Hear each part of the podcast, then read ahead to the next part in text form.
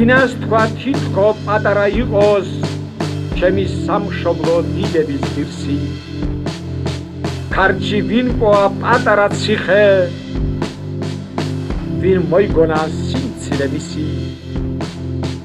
აბა შეადგით ერთმანეთს მთები მთების შემკურის სხივების სირმი აშრიალეთ არწივის მთები ყდით გაიგონეთ ყვირილი ირმის ყოველ მაღლობზე ციხე და კოშკი ნახეთ აზომეთ ოსტატი ზერი ან მოაგროვეთ უსოვარ დროში ჩვენში დაღვრილი ბუნების ფერი.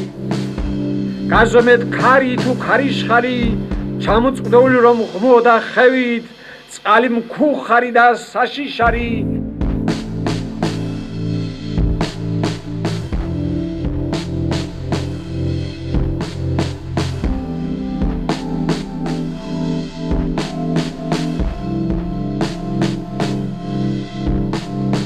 დავარდნილი გუმბათი ზევით წინაპრის მიერ განლის სიმცე შამიცრეული გაფრენი უცხენით და გორგასალის ნაბიჯი მტკიცე თადაღმეშტილი ქართლის წვენი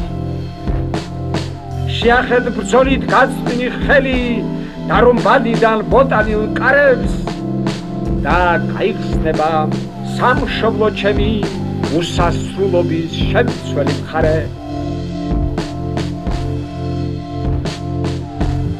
ვინას თქვა თითქო პატარა იყოს ჩემი სამშობლო დიდების ღირსი. კარჩი ვინ ყვა პატარა ციხე ვინ მოიგონა სიმცირე მისი